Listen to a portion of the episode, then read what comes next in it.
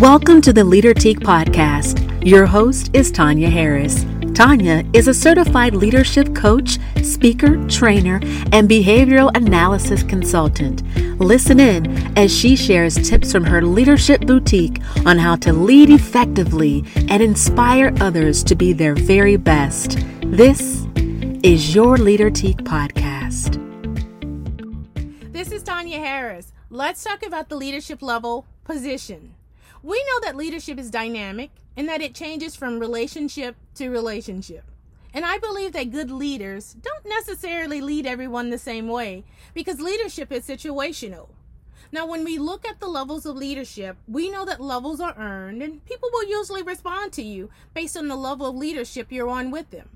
Keeping in mind, it becomes easier to lead people as you move up the levels of leadership. And believe me, moving up is not always an easy thing to do as it requires that you use more energy, that you give more, and that you become more committed. Here's what the book tells us about the position level it's the lowest level of leadership, known as the entry level. Now, it's a good place to visit, but you wouldn't want to live there. People follow positional leaders simply because they have to. It's the rights granted by the position and title.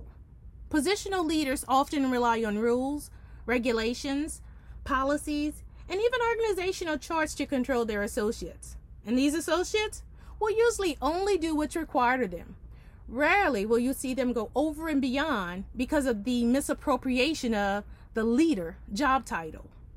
Level 1 positional leaders may be bosses, but they're rarely leaders.